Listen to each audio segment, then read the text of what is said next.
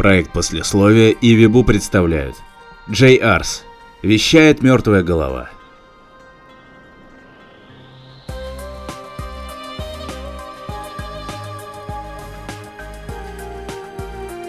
Откуда вы можете знать о том, существует ли такая радиостанция на самом деле? И зачем вы вообще задаете мне такие вопросы?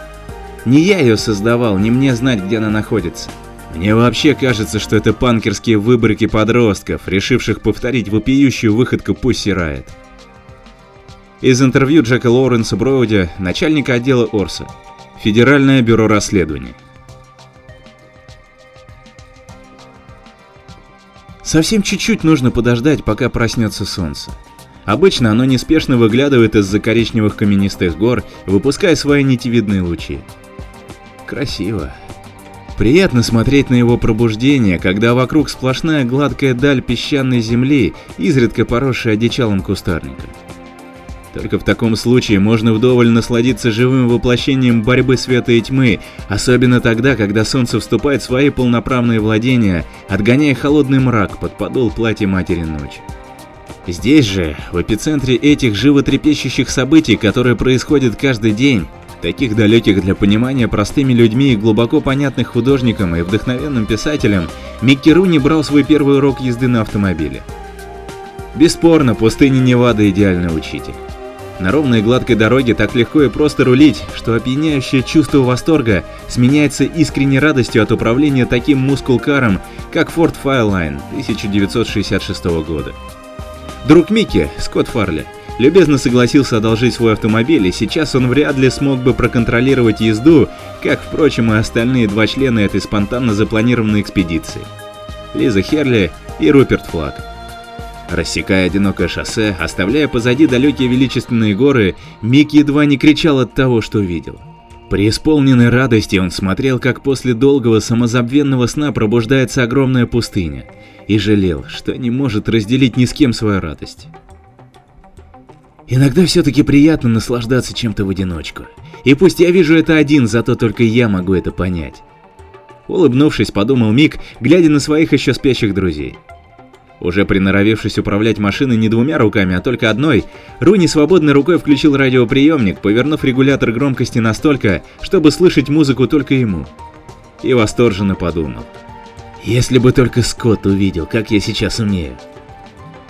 Услышав сзади резкий звук, Мик вздрогнул, но тут же успокоился. Это всего лишь Лиза поближе пристроилась к Руперту. Впрочем, эта парочка уже давно была вместе, но почему-то Флаг до сих пор так и не отважился сделать девушке предложение. Уф, тихо выдохнул Мик и чуть убавил громкость. Приходилось напрягаться, чтобы расслышать хоть что-то. Он понимал, что начинающему водителю лучше бы так не делать, но дорога была ровной, и наш герой надеялся, что на ровном месте ничего случиться не может. «Мик», — сонным голосом произнес Скотт, забыв открыть глаза. «А сколько времени?» «А?» — вздрогнул Мик. Уж чего-чего, а того, что Скотт проснется так быстро, он не ожидал. Однако Мик надеялся, что, получив ответ на свой невинный вопрос, Скотт снова уснет и даст ему самостоятельно порулить еще какое-то время. «Времени?» — совсем невинно переспросил его Мик, посмотрев на часы. «Только полшестого утра. Ты еще можешь спать. Ты ведь будешь спать?» «Ага». Скотт перевернулся на другой бок. Мик, сосредоточившись на том, что передавали по радио, едва ли мог не слышать, как на заднем сидении тихо чмокаются двое влюбленных, заглушая без того тихий звук радиоприемника. Кто бы мог подумать, что это будет их последний в жизни затяжной поцелуй. А в это время маленький койот уже и не надеялся найти свою маму. Он семенил по обочине шоссе как раз в направлении едущего автомобиля. Нельзя сказать, что звереныш совсем уж забыл, где он живет.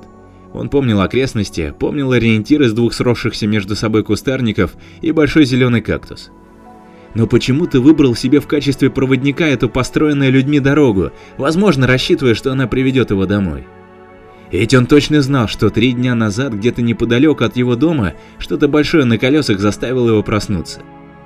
И вот теперь, доверяя лишь своей памяти и той грозной шипящей железяке на колесах, хищный зверек семенил вдоль шоссе, планируя, если вообще можно сказать что-то подобное о койоте, вернуться домой раньше, чем об этом узнает мама.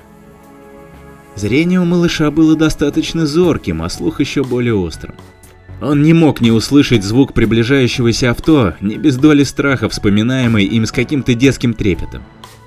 Принюхавшись и поняв, что ему нужно на другую сторону дороги, маленький койот окончательно решил, что успеет перебежать дорогу, прежде чем большое железное чудище на колесах успеет до него добраться.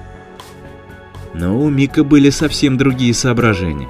Получая от езды настоящий драйв, он пребывал в уверенности, что для Ford Fairlane 80 миль в час это слишком мало, и без колебаний вдавил педаль газа, заставив стрелку спидометра дойти до желанных 120.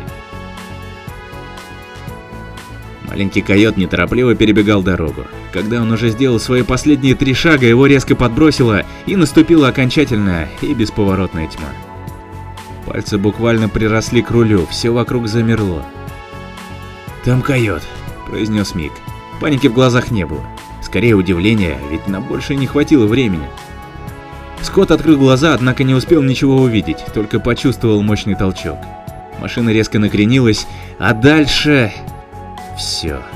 Лиза и Руперт были вместе до конца.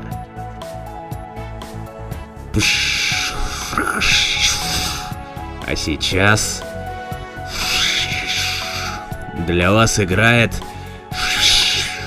Pistols. Для тех, кто не спит, для тех, кто наверняка уснул, но все равно слышит эту радиоволну по ту сторону черного коридора, вещает мертвая голова. Хочется сразу же затронуть одну очень щепетильную для меня тему. Стоит ли, будучи уверенным, что дорога перед тобой ровная и гладкая, короновать себя ее хозяином? Лицо кровило, текли сопли. К счастью, одну руку не задело, и именно с ее помощью Мик освободился от ремня безопасности, который спас ему жизнь. Отстегнувшись от кресла, молодой человек приземлился на потолок. «Извините, временные неполадки», — произнес радиодиктор. «И снова в эфире я, ваша мертвая голова. Погода в Неваде, как всегда, порадует еще одним засушливым сезоном. Запасайтесь зонтами, прохладительными напитками, но лучше всего, когда едете в машине, включайте кондиционер. Возможно, вам не повезет, если вы вдруг будете вынуждены идти пешком. Раскаленное сердце Невады беспощадно к тем, кто ведет себя с ними беспечно, особенно это касается тех, кто раскорежил чужой автомобиль. В динамиках раздался едкий смешок и снова эти помехи, которые сменились песней «God Save the Queen». Мик кое-как успел пролезть через узкий оконный проем. Было дьявольски больно, но ему это все-таки удалось. Что ж, парень, я тебя обрадую. До ближайшего города 120 миль. Примерно столько же, сколько ты выжимал из этой машины. Мик выполз на песок, помогая себе руками. Его ноги ерзали по крыше автомобиля, он изо всех сил старался вытолкнуть себя из салона, когда снова заиграли Pistols. На этот раз куплет продлился немного дольше, прежде чем песню прервали. «Внимание!» – вещает мертвая голова. «Если вы не успели взять с собой прохладительные напитки, включить кондиционер и хотя бы немного сбавить скорость, запаситесь оружием, ибо в нашей пустыне частенько можно встретить голодных койотов. Особенно мам малышей, которых иногда сбивают машины. God save the Queen. Это последнее, что слышал Мик по радиоприемнику а последним, что видели его глаза, был приближающийся силуэт семенящего койота.